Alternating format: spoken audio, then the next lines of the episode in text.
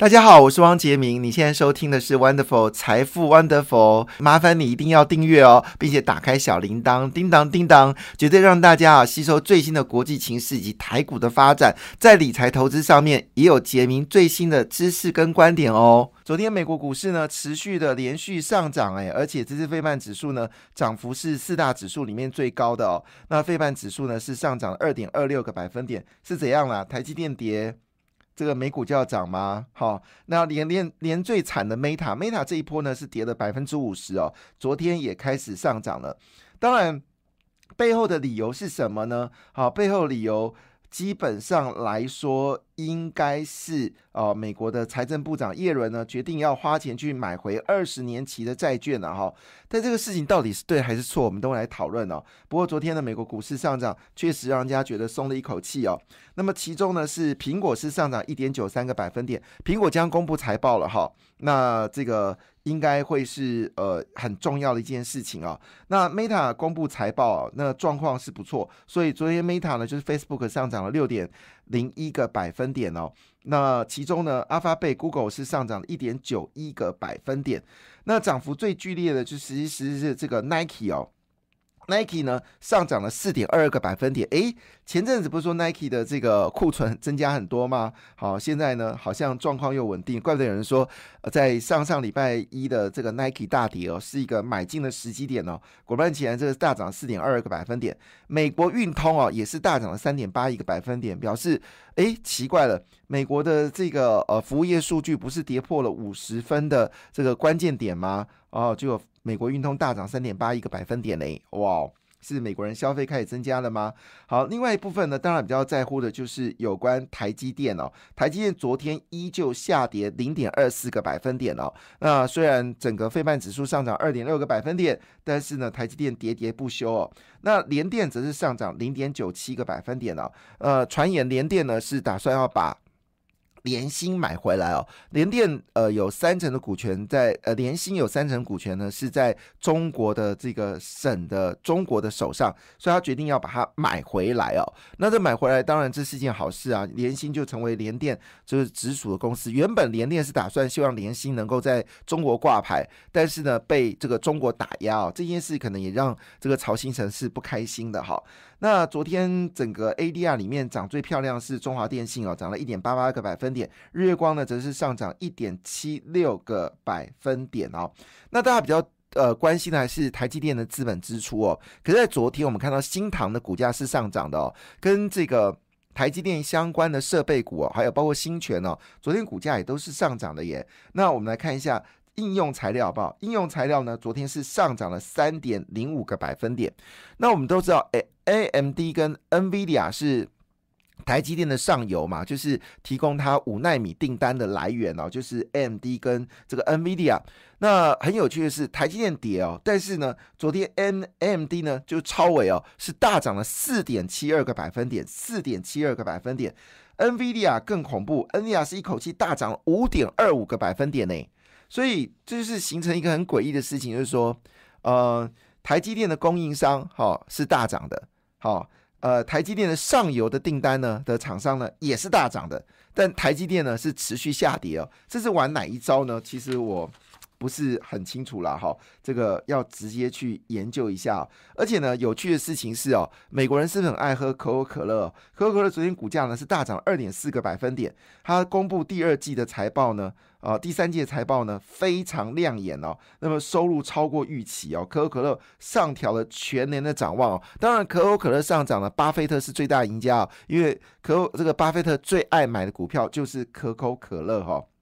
那可口可乐当然是无敌铁金刚，但昨天其实最在乎的是通用，通用公布财报超乎预期，超乎预期，哇，啊，比去年大幅成长。获利远高于市场预期哦，所以股价呢，昨天通用汽车是上涨了三点六一个百分点哦。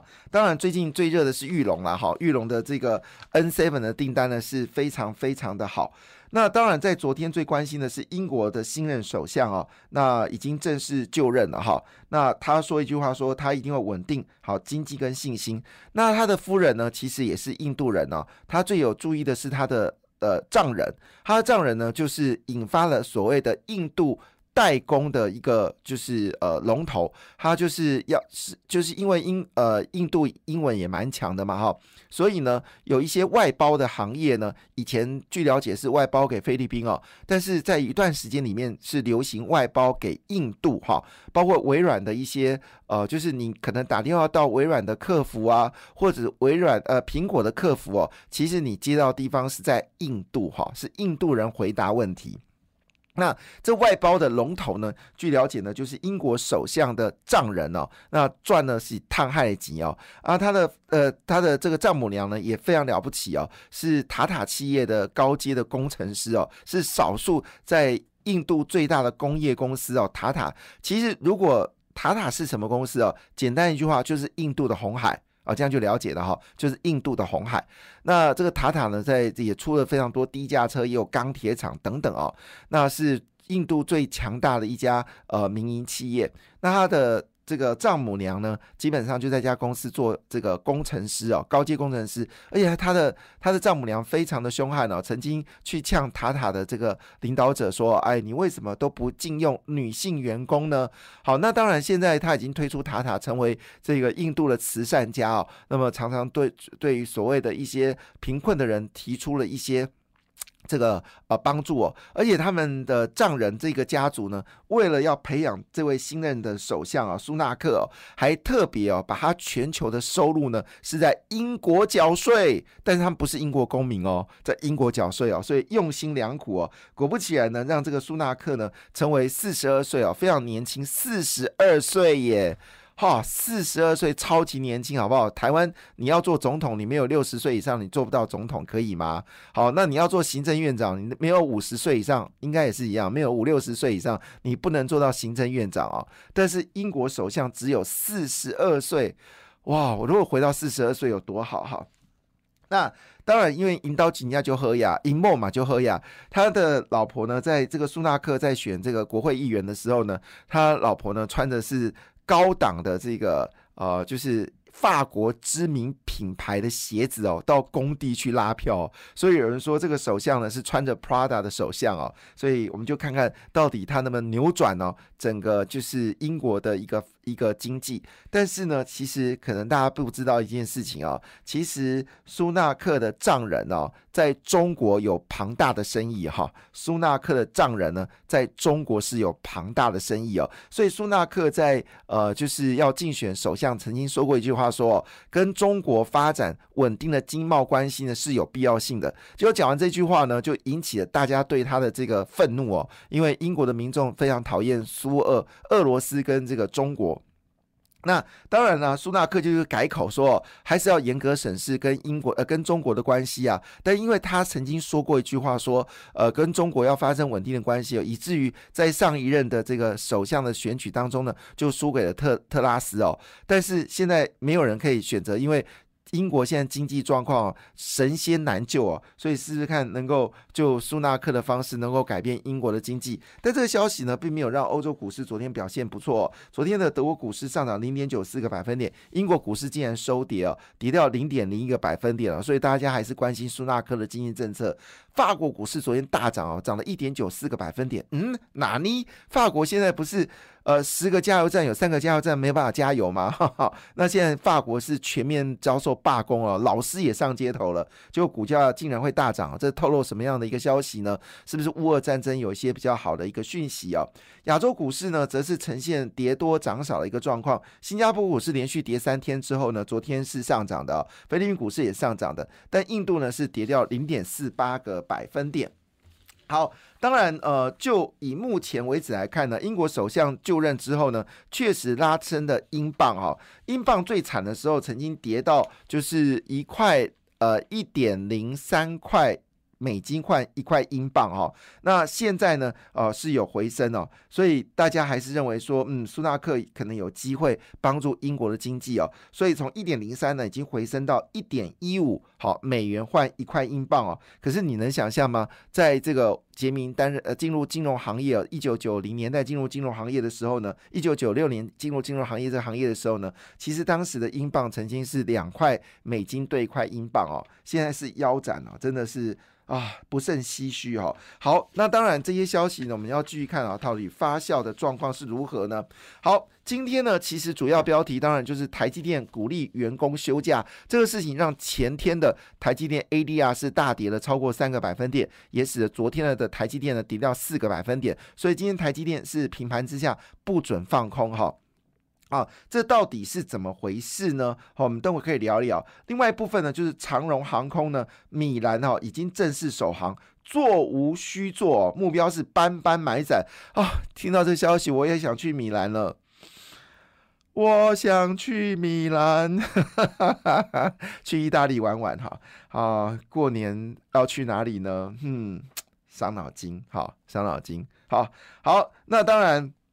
啊，万宏呢，就是呃减产了二十到二十五个百分点，但是他还是看好明年哦，No Flash 的价格稳定哦。那事实上，万宏的获利呢，还是持续的一个增长哦。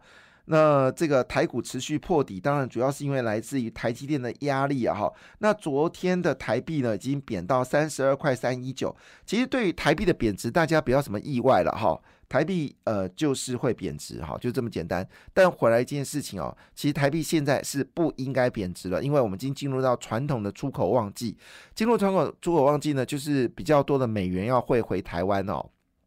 啊，但是这个情况下呢，这个旺季不忘啊，台币贬值。昨天呢，其实让大家觉得最难过的事情是跌到了一二六八二哈，一二六八二是二三十年前呢台股的一个高点，经过三十年后，在蔡英文手上呢，哦，就是正式突破了一二六八二，正为起涨点哦。但昨天正式跌破了一二六八二，我以为一二六八二跌不破哈。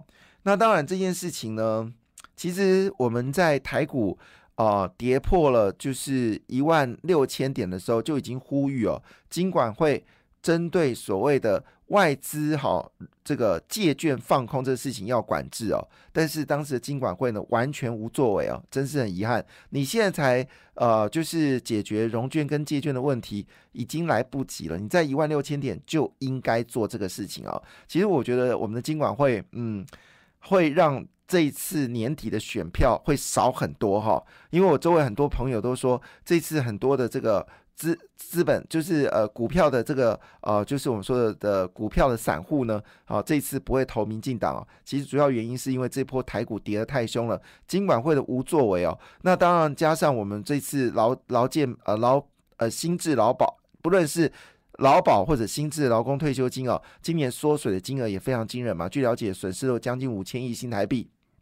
好，那这个对于很多劳工来说，他可能心里也不爽哈。那种种的状况呢，其实金管会的一些作为哦，真的是非常非常遗憾哦。那在一万六千点的时候，金管会主委说这个股票有基本面啊，大家不要卖哦。但是呢，却没有把这个所谓借券的部分呢来做处理哦。那那就好自为之吧。好，民进党到底有没有什么财经的官员呢？我看应该是没有几个啦。哈，所以这个情况下，对于台股来说，确实是形成一个压力。哈，好，那当然回到这件事情是回到台面上啊，有一件事情要提醒大家哈，九月份的房贷余额年增率呢是连续六年的降下降哦，跟去年比呢已经年减了八点一七个百分点，创两年的新低哦。